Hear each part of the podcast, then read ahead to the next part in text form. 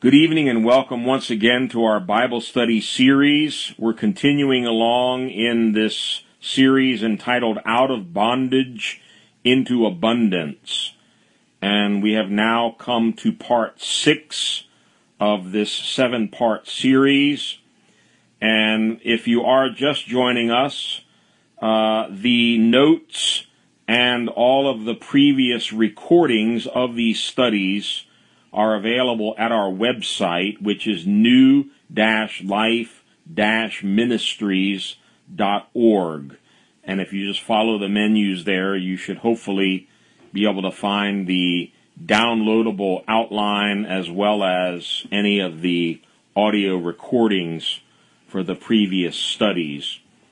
Uh, let me just give a brief introduction, and I want to get right into some new material tonight.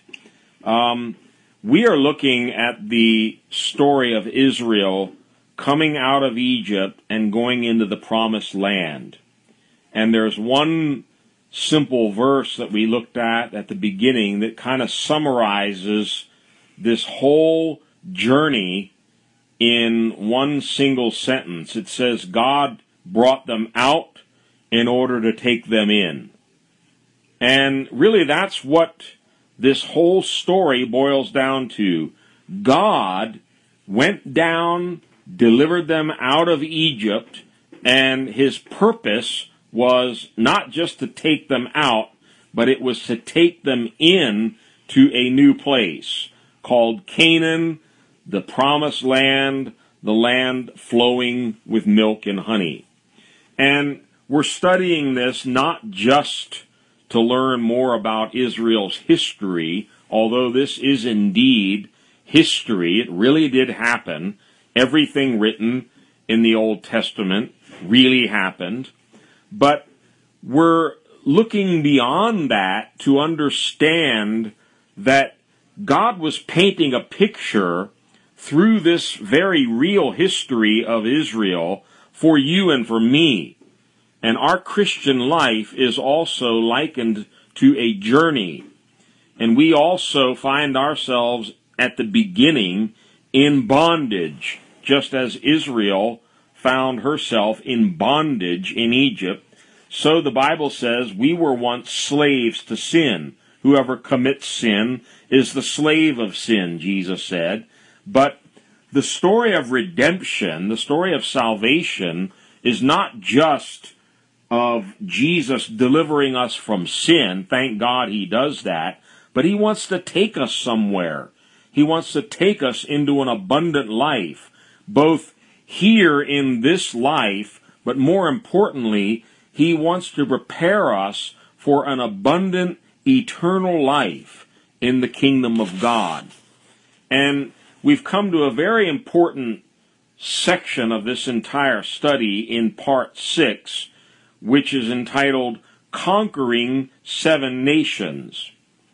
Now, Israel may not have fully understood at the start of their journey what all was going to be involved. Neither do you and I fully understand when we first come to Christ what all lies ahead of us. But it's an amazing adventure. It's an amazing journey that we begin when we start following Jesus Christ. And whether we signed up for it or not, we soon find that we're in a battle. More correctly, we find ourselves in a war. And we were just talking before we began tonight about this movie that has been a blockbuster in the theaters called The War Room. If you haven't seen it, I would strongly recommend that you go see it. And basically, the war room is the prayer room. And Paul teaches the Ephesians our warfare is not with flesh and blood. We often think that our battles are with people, with earthly, with material things, circumstances, and situations. But Paul says that's not really where our problem lies. Our warfare is not with flesh and blood, but against powers, against principalities, against thrones, dominions, evil powers, wickedness in high and heavenly places.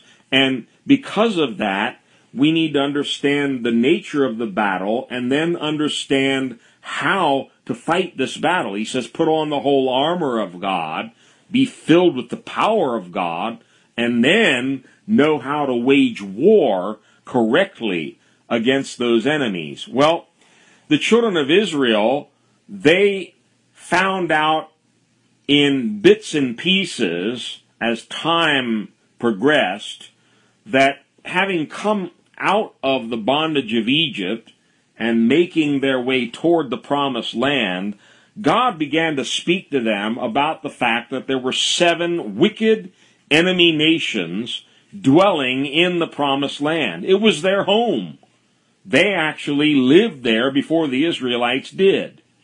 And God was preparing them as a mighty army to ultimately cross the River Jordan, go into the promised land, ready to drive out, defeat, and destroy those seven evil, wicked nations.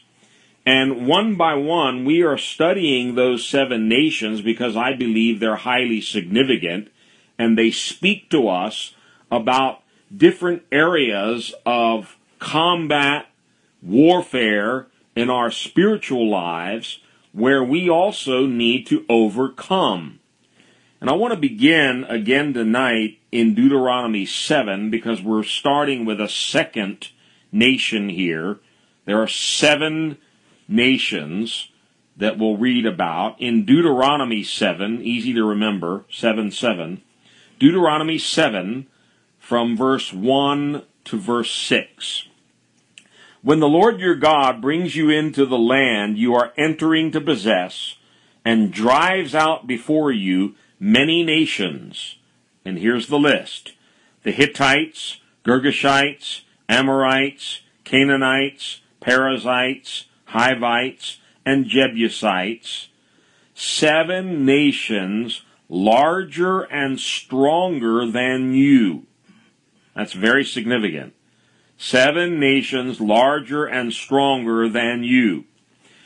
And when the Lord your God has delivered them over to you, and you have defeated them, then you must destroy them totally.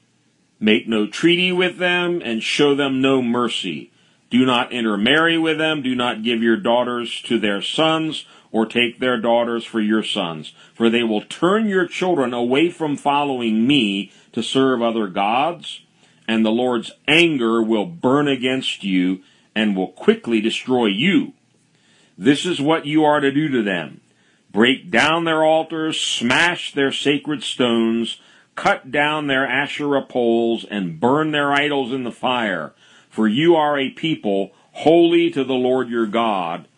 The Lord your God has chosen you out of all the peoples on the face of the earth to be his people, his treasured possession. We saw that seven is a number representing perfection or fullness. These were evil, wicked nations. They were involved in all kinds of evil, ranging from idolatry to perversion, homosexuality, and a host of other abominations. They were offering their sons and daughters as living sacrifices unto these false gods that they worshiped. And God told the Israelites later on, I'm going to go before you like a devouring fire I'm going to destroy these seven nations, not because of your goodness or righteousness, but because of their wickedness. I'm going to drive them out before you. So, we looked at the Canaanites first and foremost because, in a sense, they're the root of all these other nations. Five of the other six nations sprang directly from Canaan. So Canaan gave rise to the Canaanites and five of these other wicked nations. So we studied the Canaanites first. They represent the love of money, the love of the world, the love of material things. The love of money, remember, is the root of all evil. So in one sense, the Canaanites are the root of all these other evil nations. Now tonight we want to move on to nation number two, and we're going to begin looking at the Amorites. So we finished with the Canaanites. We're now moving on to our second of seven nations that needed to be overcome, the Amorites. And let me just remind you once again God has called us to be overcomers. Very clear in the last book of the Bible, Revelation chapters 2 and 3, there are, by no coincidence, seven messages given to seven churches. And in all seven messages, you find the same theme spoken over and over and over.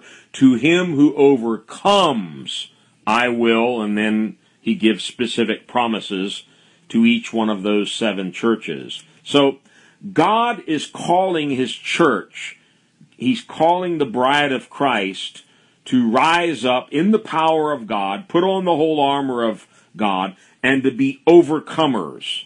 And these wicked nations represent some of the major powers of darkness and evil that must be overcome in these last days. Not just in your personal life, but we need to understand this is bigger than you and me. We need to understand that as a church, we are doing battle with these evil powers, forces of darkness in heavenly places, and we need to use the weapons he's given to us, not carnal weapons, but mighty weapons to the pulling down of these strongholds and powers of darkness.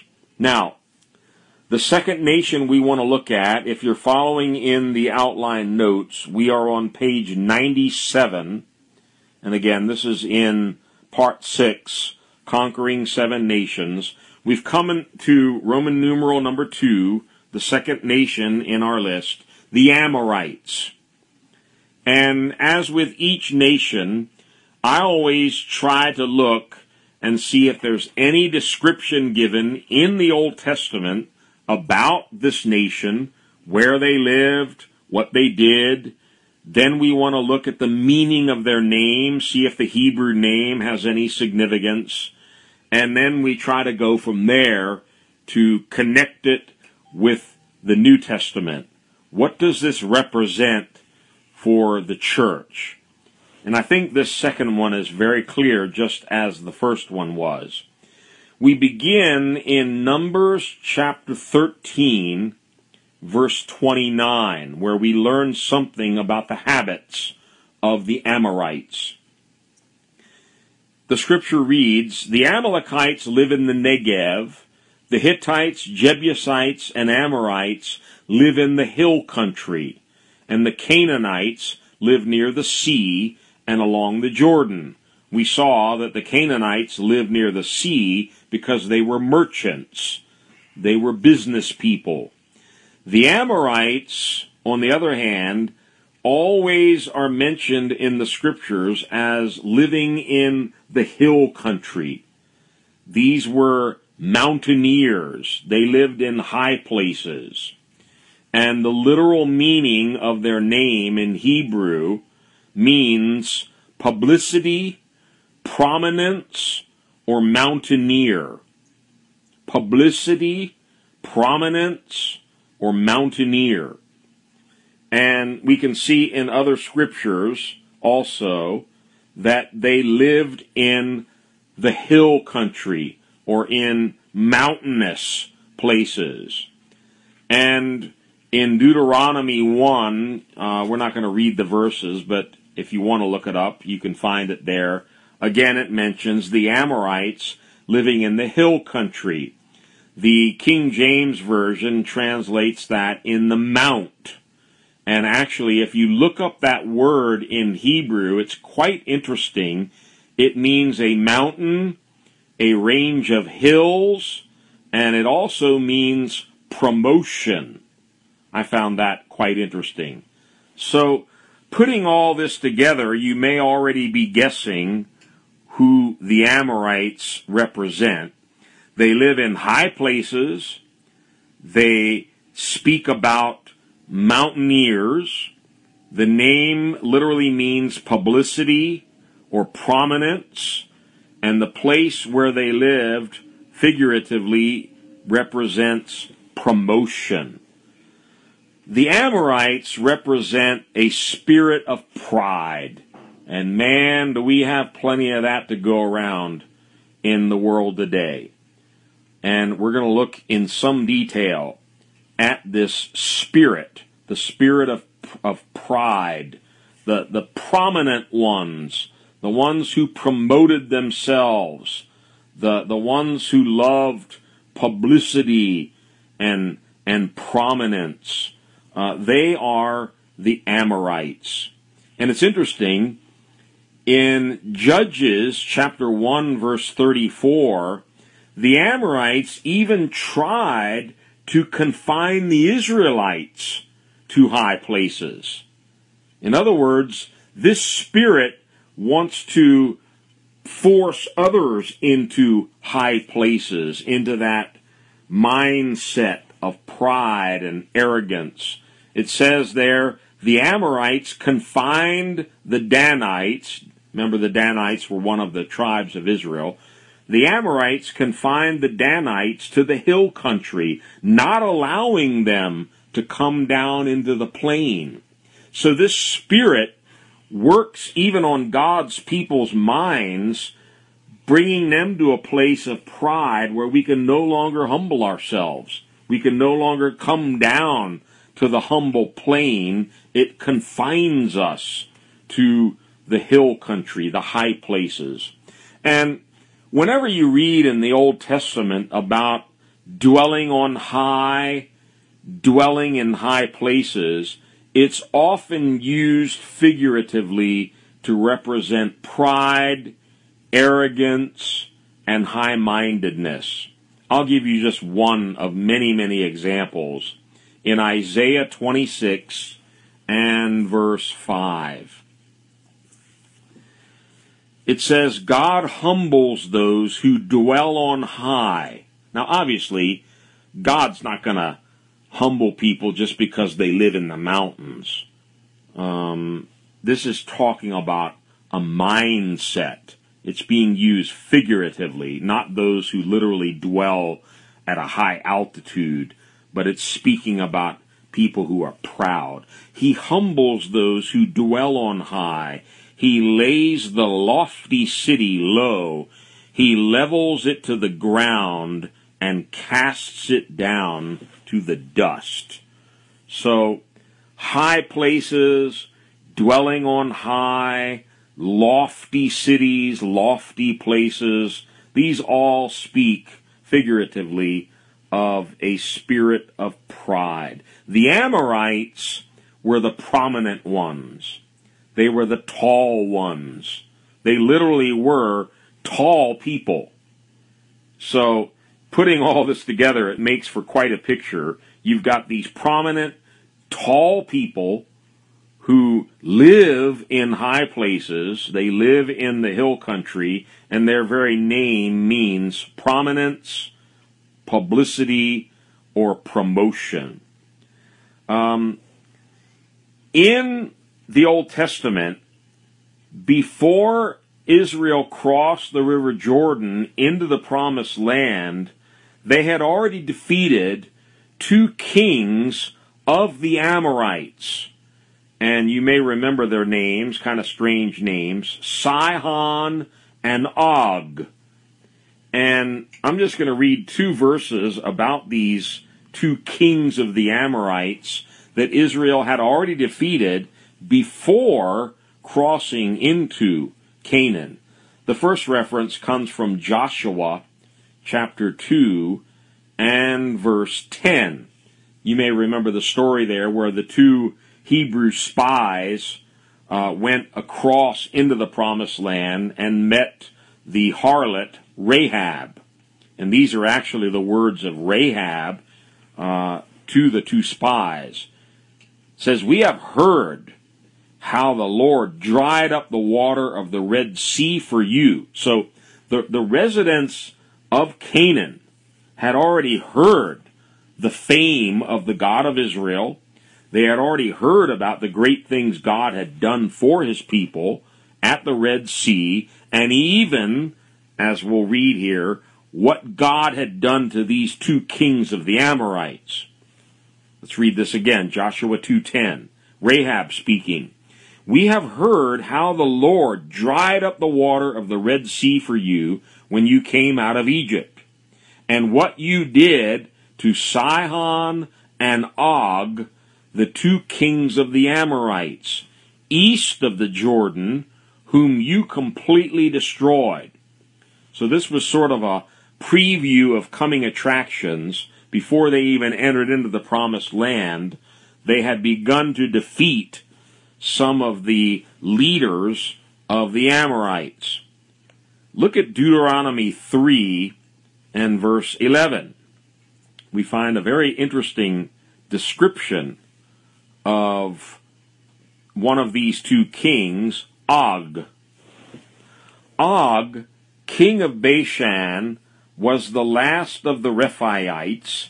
His bed was decorated with iron and was more than nine cubits long and four cubits wide. It is still in Rabbah of the Ammonites. Now, we don't use cubits to measure any longer, but a cubit is basically one and a half feet. It was the distance from your elbow to the tip of your fingers. So, using 18 inches as the equivalent of one cubit. This means that Og's bed was 13 feet long and 6 feet wide. Man, you talk about a king size bed. this is a big one. 13 feet long and 6 feet wide for one guy's bed. These were very tall people, as we'll see in the next verse. They were tall, they were prominent, and they were proud. Amos chapter 2, verses 9 and 10. God is speaking here, and he says, Yet I, the Lord, I destroyed the Amorites before them. Though they were tall as the cedars and strong as the oaks, I destroyed their fruit above and their roots below. I brought you up out of Egypt and led you forty years in the wilderness to give you the land of the Amorites. Tall as cedars, strong as oaks. So, the obvious spiritual meaning of this second nation, the Amorites, is going to be pride, arrogance, high mindedness, and all the things that go along with that. Um, several times already, God has specifically mentioned the Amorites. And it's interesting if we go all the way back once again to Genesis 15, verse 16, a scripture that we've looked at several times. It's an amazing scripture. This is where God revealed to Abraham the whole plan for Israel going into Egypt, coming out of Egypt, and going into the promised land. But let's read it again to see one more detail that we may have missed when we read this earlier. Genesis 15, verse 16. God told Abraham the following In the fourth generation, your descendants will come back here, meaning back to Canaan, for the sin of the Amorites has not yet reached its full measure. Interesting. The sin of the Amorites. So, we learn very early on that there's something very sinful, something very evil about these Amorites. And one of the sins specifically mentioned in the scriptures was idolatry, the worship of false gods. And we're going to get more deeply into this a little later on, but let me just go ahead and introduce this thought now. Basically, pride in and of itself is a form of idolatry. What we're worshiping is self. We're actually placing ourselves on a throne. We're bowing down to the God of self. Our opinion, our self, our works, our intelligence, our accomplishments, we worship before the altar of self. It's a form of idolatry. Look at Joshua chapter 24 and verse 15. Joshua told the Israelites, But if serving the Lord seems undesirable to you, then choose for yourselves this day whom you will serve, whether the gods your ancestors served beyond the Euphrates or the gods of the Amorites. Notice that. The gods of the Amorites in whose land you are living. But as for me and my household, we will serve the Lord. So the Amorites worshiped false gods. They were sinful people. The sin of the Amorites had not yet reached its full measure in Abraham's day, but now it has. Now it has come to fullness, and God is going to bring judgment on the Amorites. The high, lofty, prominent ones, the tall ones, tall as cedars, strong as oaks. The, the, the Amorites speak of a spirit of pride, prominence, publicity, promotion. I think you get the picture. This is what is behind all arrogance, all attempts on man's part to lift himself up, to exalt himself. And we've looked at this scripture before in the context of the Canaanites, but notice again, it not only mentions the Canaanites, but it also mentions the Amorites, and it's used by God as a strong rebuke against his people, Israel and it's found in Ezekiel chapter 16, verses 2 and 3. Note here, God tells the Israelites that their father was an Amorite. Son of man, confront Jerusalem with her detestable practices and say, This is what the sovereign Lord says to Jerusalem. So God is speaking to his people. Your ancestry and birth were in the land of the Canaanites. Your father was an Amorite, and your mother a Hittite. Wow. What a rebuke.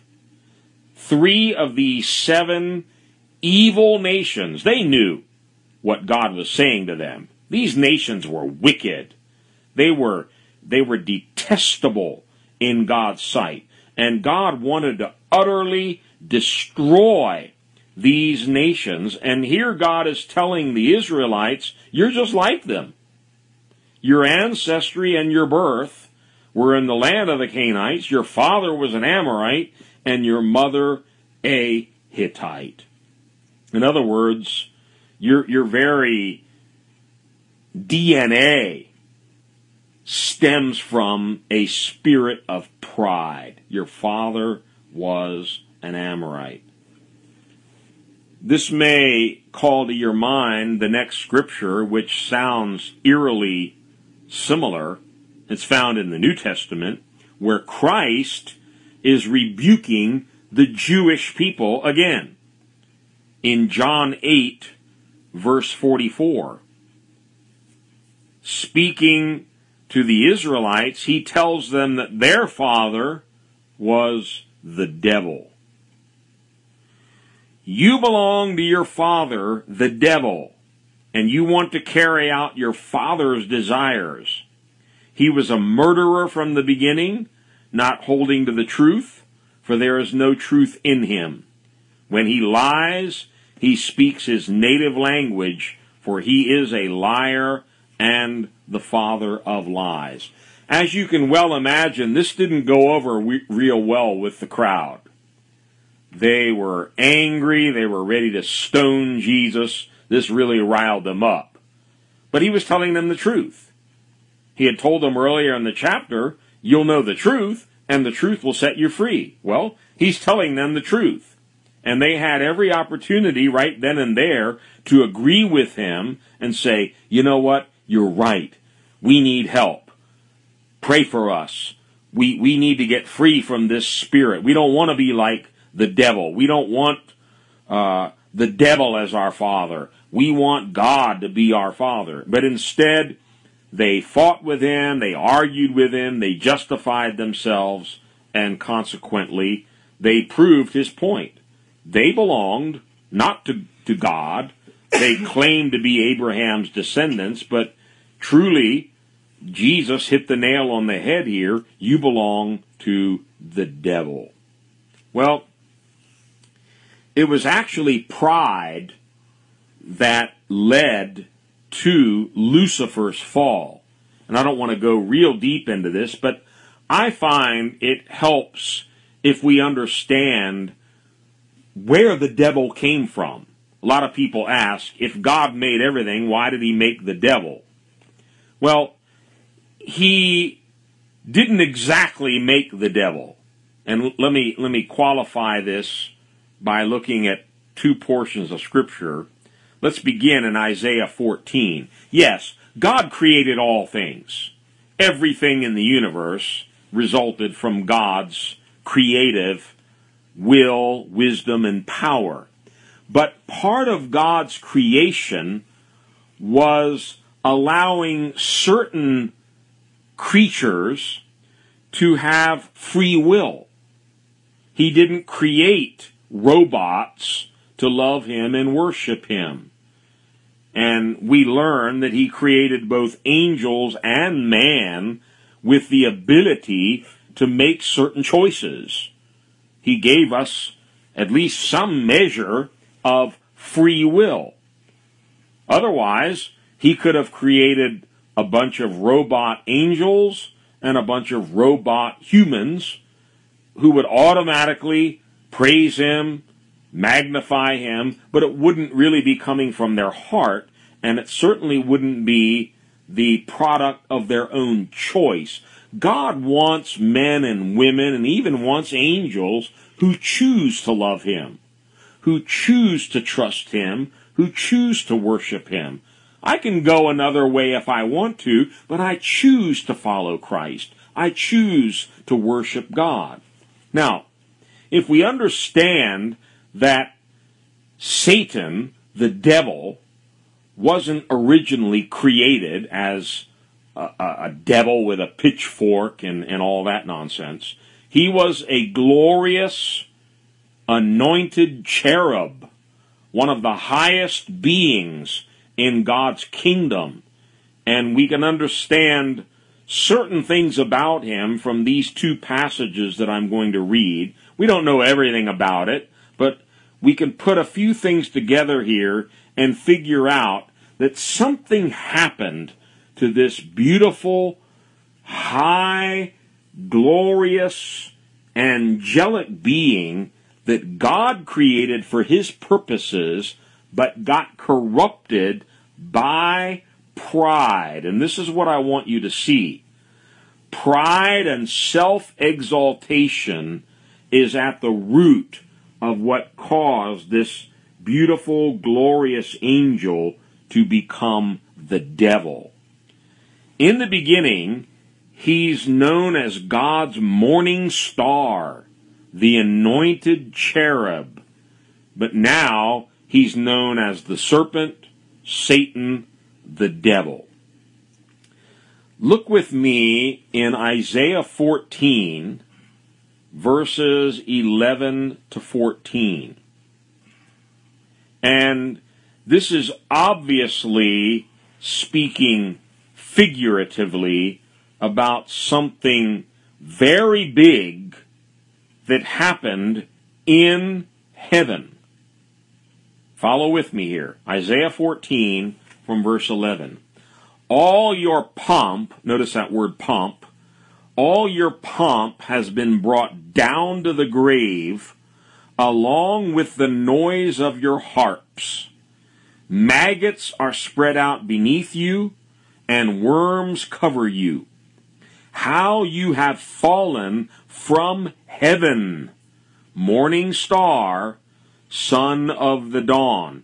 Note carefully every word here. How you have fallen from heaven, not from an earthly throne, from heaven. And note how God addresses this being. Morning star, son of the dawn. You have been cast down to the earth, you who once laid low the nations. And here's how it happened. You said in your heart, I will. This is going to be the product of something that is willed in the heart of this being. I will ascend to the heavens. I will raise my throne above the stars of God. I will sit enthroned on the Mount of Assembly on the utmost heights of Mount Zaphon. I will ascend above the tops of the clouds, and here it comes. I will make myself like the Most High. It is generally understood by most Bible teachers and scholars that this is a reference to where Satan came from. He was a very high being in God's kingdom, given a, a, a very prominent place in the hierarchy of angels and angelic beings surrounding God's throne. But whatever place was given to him was not enough. He lusted for more. He wanted more. And he said in his own heart, I will ascend to the heavens. So here again we can see implied in all of this that this being was given some measure of free choice or free will. I will do such and such. He wasn't a robot. I will do this. I will ascend to the heavens. I will sit enthroned. I will ascend. And the most grievous of all, I will make myself like the Most High. This being would not be content unless and until he actually became co equal with the Most High God. He wanted it all. It was, and notice these words I will ascend, I will sit enthroned, I will ascend, I will make myself like the Most High. This is an ascending, exalting, prominent spirit that wants to lift itself up. We, we refer to it as pride or self exaltation. There's a companion passage that seems to point to this same being and this same scenario this same series of events that led to this anointed cherub, this morning star, being cast out of heaven and becoming what we now know to be Satan or the devil. Ezekiel 28, from verse 12 to 17. Son of man, take up a lament concerning the king of Tyre and say to him. Now, some people argue this this isn't about uh, any angel. It's not about Satan. It's just a, a, a message that was given to a particular king, the king of Tyre. Well, I want you to notice that it has to be more than a message to an earthly king because of what's said in the message. It's obviously an allegory, it's figurative of something far greater than some earthly king. Listen to the following. This is what the sovereign Lord says. You were the seal of perfection, full of wisdom and perfect in beauty. You were in Eden. I don't think any king of Tyre was in Eden. This is obviously speaking in a broader sense. Maybe the king of Tyre had this spirit of pride or this spirit of self exaltation that God is talking about here, but this is speaking about a being who was in Eden, the perfection of beauty, full of wisdom and perfect in beauty. You were in Eden, the garden of God. Every precious stone adorned you carnelian, chrysolite, and emerald, topaz, onyx, and jasper, lapis lazuli, turquoise, and beryl. Your settings and mountings were made of gold. On the day you were created, they were prepared. Okay, we learned something else very significant here. This is a created being. On the day you were created, a very glorious being. Whoever this is, this creature was in Eden, covered with precious stones and gold, the seal of perfection, full of wisdom and perfect in beauty. Well, we get more detail, a whole lot more, in verse 14. You were anointed as a guardian cherub. Some Bibles say the covering cherub. This is an angelic being of the highest order, anointed, beautiful, glorious, wise, a very powerful, very prominent angel. You were anointed as a guardian cherub, for so I ordained you, ordained by God, to this high place. You were on the holy mount of God, and you walked among the fiery stones. This is the highest place in God's kingdom, the holy mountain. You were blameless in your ways from the day you were created. Now, if it stopped there, we would wonder, man, this must be Michael or some super archangel. Who is this dude? But it doesn't stop there. Verse 15 again. You were blameless in your ways from the day you were created until wickedness was found in you. Now, this is a paradox. And this brings us back to what we mentioned earlier. It has to do with the fact that God created certain beings with the free will to choose. That's basically at the root of sin and wickedness. If no creature had any will, we couldn't have sin. There'd be no sin in all of the creation. It would have been created perfect, it would be perfect forever and ever and ever. But inherent in the very creation was this potential for wickedness and sin. Let me be very clear again. God did not create this anointed cherub as a wicked being. He created this anointed cherub perfect in beauty. Perfect in beauty. The seal of perfection. You can't get any more perfect, any more beautiful than that. Perfect in beauty. And yet, wickedness was found in you. How does wickedness get into something this perfect, this beautiful, this glorious?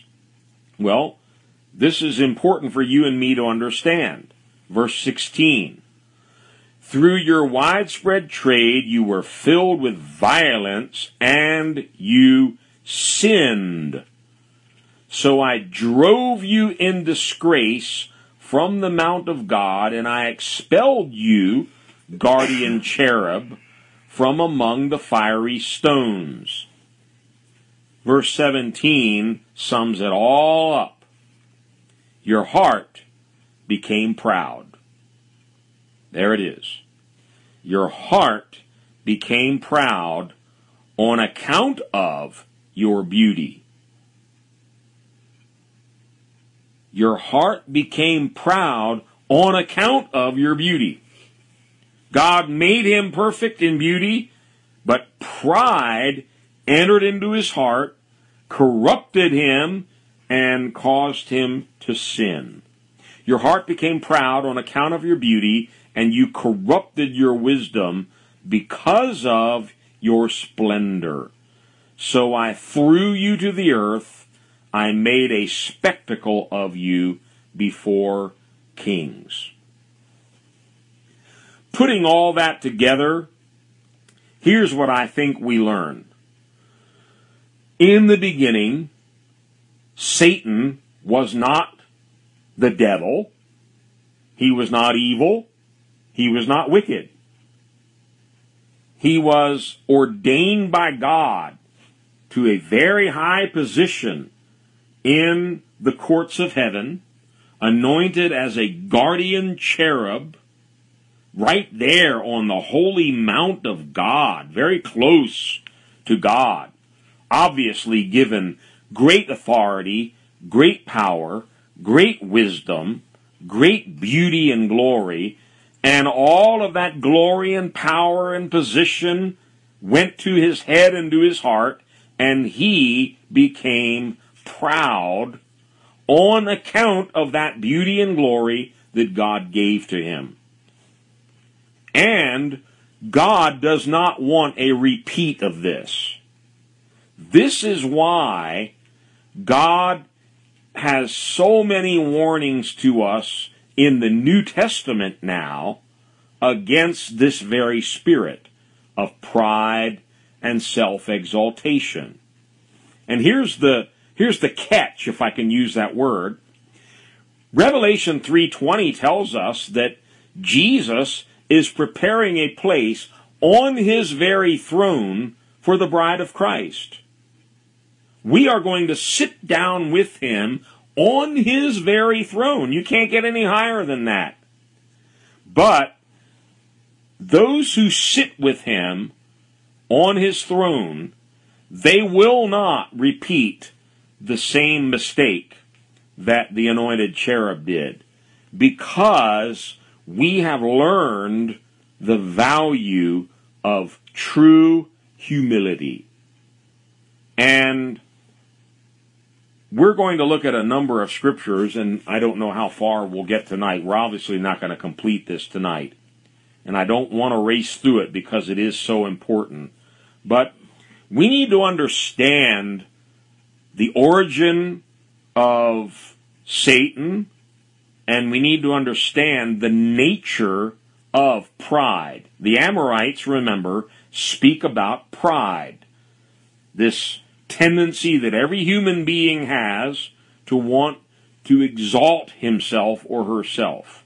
And how do we overcome that? How do we avoid repeating the same mistake that happened in the case of Satan. God wants to give us wisdom. He wants to give us beauty. He wants to make us glorious. His ultimate purpose for you and for me is to conform us to the very image and likeness of His Son, Jesus Christ. That's pretty glorious. But the inherent danger is, like the anointed cherub, we can start looking at ourselves in our spiritual mirror and say, wow, I'm, I'm really something. Look at my beauty. Look at my wisdom. Look at my glory. And it can corrupt us. The very beauty, glory, and wisdom and power that God is giving to us, if we're not careful, it can corrupt us. Let me read this again. You became proud on account of your beauty. You became proud on account of your beauty. Now, let me give a simple definition here for pride. Pride is a very strong form of deception. The very root of pride, we're going to learn, is deception. It's self deception. And the nature of pride is we become deceived thinking more highly of ourselves than we ought to think. We actually come to believe that we are greater than we actually are. Lucifer thought he could make himself equal to the Most High. Sorry, can't do that. You're deceived. Anybody who thinks he can make himself like the Most High is deceived. And pride, in its essence, is a form of self deception where we begin to believe things about ourselves beyond what we actually are. We'll look at three verses quickly, and we're probably going to end there for tonight. Let's begin in Romans 12, read verses 3 to 6. We're over in the New Testament now. Romans 12, 3 to 6. For by the grace given me, I say to every one of you, do not think of yourself more highly than you ought. Very important. Do not think of yourself more highly than you ought, but rather think of yourself with sober judgment in accordance with the faith God has distributed to each of you. For just as each of us has one body with many members, and these members do not all have the same function, so in Christ we, though many, form one body, and each member belongs to all the others. We have different gifts according to the grace given to each of us. Do not think of yourself more highly than you ought now, in a minute, we're going to answer the question that might be in your mind already. Well, how highly should I think of myself? He simply says, do not think more highly than you ought. How highly ought I to think of myself? Well, in Obadiah, Obadiah is one of the minor prophets, certainly not a minor message, but minor in the length of the prophecy. Obadiah there's only one chapter, and verse 3. The pride of your heart has deceived you. You who live in the clefts of the rock and make your home on the heights. Notice again, living on the heights is always associated with pride. You who say to yourself, Who can bring me down to the ground? Underline, it's already in bold print in your outline. The pride of your heart has deceived you. Pride can really play tricks on us. And what it does, it causes us to start thinking more highly of ourselves than we ought to think. This next verse, I think, answers any and all questions about how highly ought I to think of myself. Galatians 6 and verse 3. And I'm going to read it from the New American Standard. Galatians 6, verse 3. I love this verse.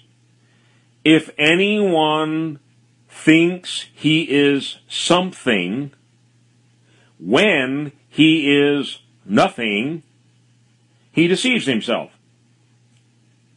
Such a simple little verse. But oh, so powerful if you understand what it means.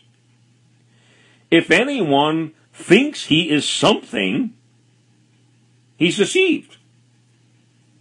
So, do not think of yourself more highly than you ought. Putting that together with what Paul writes here to the Galatians, who am I? I'm nothing. What should I think of myself? Nothing. I'm a zero. I'm nothing. If I have any good quality, if I can do any good thing, it's because of God's grace. It's not because of me. And that protects me from this venom, the, the serpent's venom of pride. Oh, I'm so smart. I've got so many gifts. Oh, I'm so talented. Oh, I can do this and I know how to do that. And I'm so rich and I'm so famous. And on and on and on we go. It's called the boastful pride of life. But if we want to do it God's way, we can understand what Paul is saying here.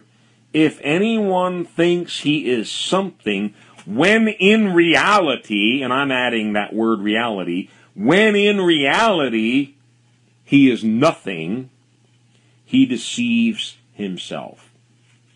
So basically, it's quite simple. I just keep reminding myself often, I'm nothing. I'm literally nothing. Paul said it another way in another place. I find that there's no good thing in me. Well, we would think Paul was a pretty great guy. How many churches are named after him? Wow. You know, St. Paul's this and St. Paul that. He was the greatest apostle that ever lived. But Paul realized who he was. I'm less than the least of all the other apostles.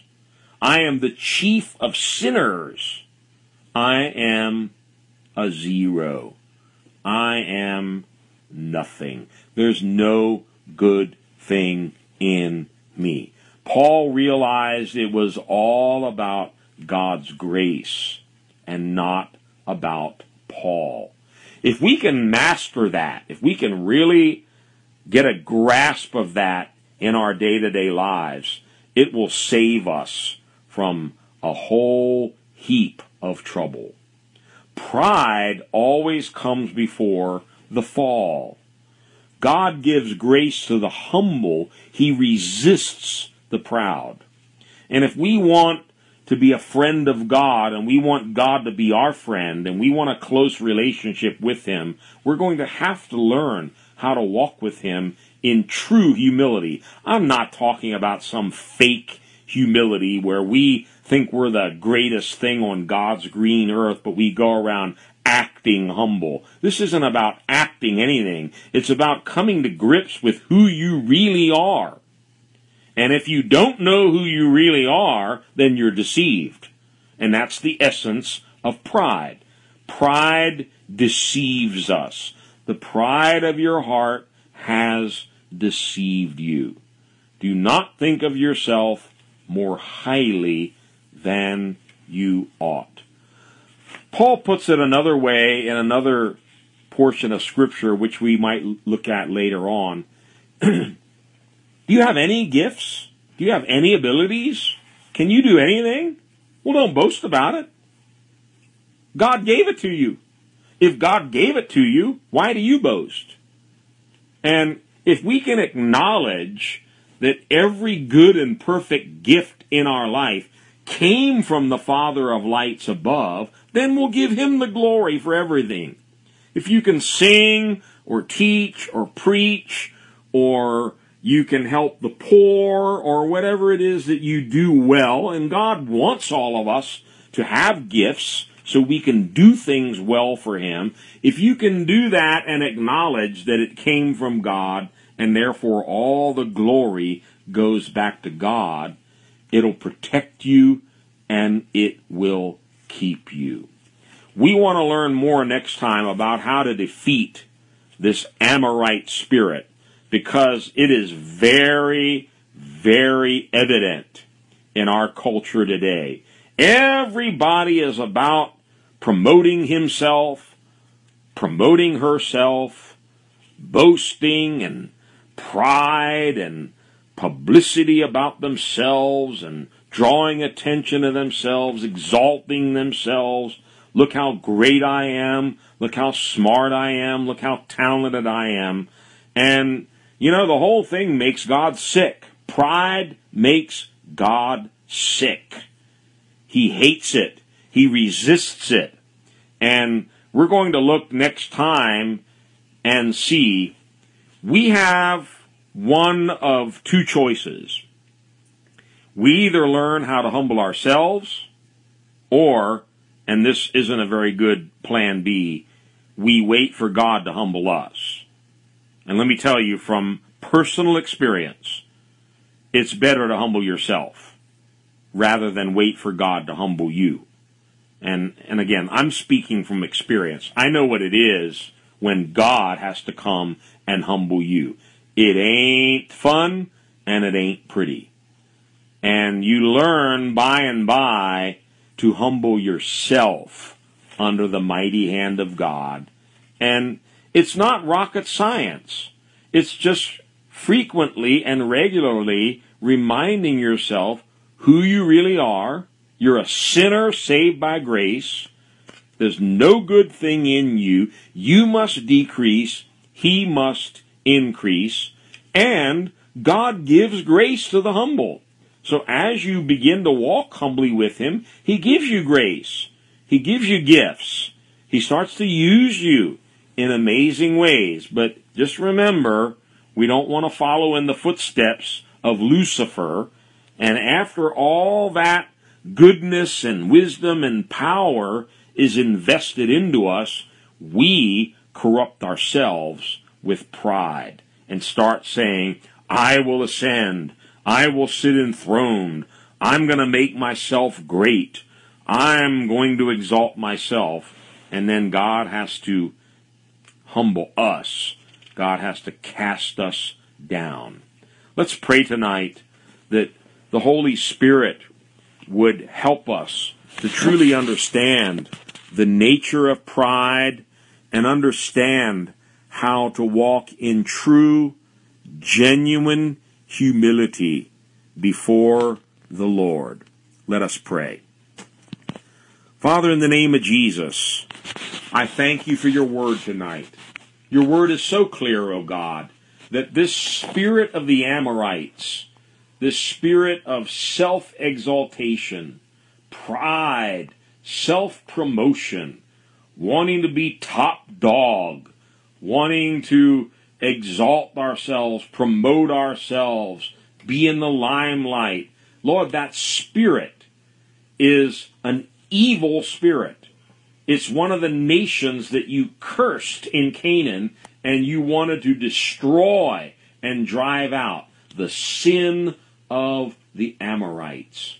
My God, help us to humble ourselves under your mighty hand let us not repeat what happened with Lucifer, where because of his beauty, because of the high position you gave him in your kingdom, he corrupted himself with pride.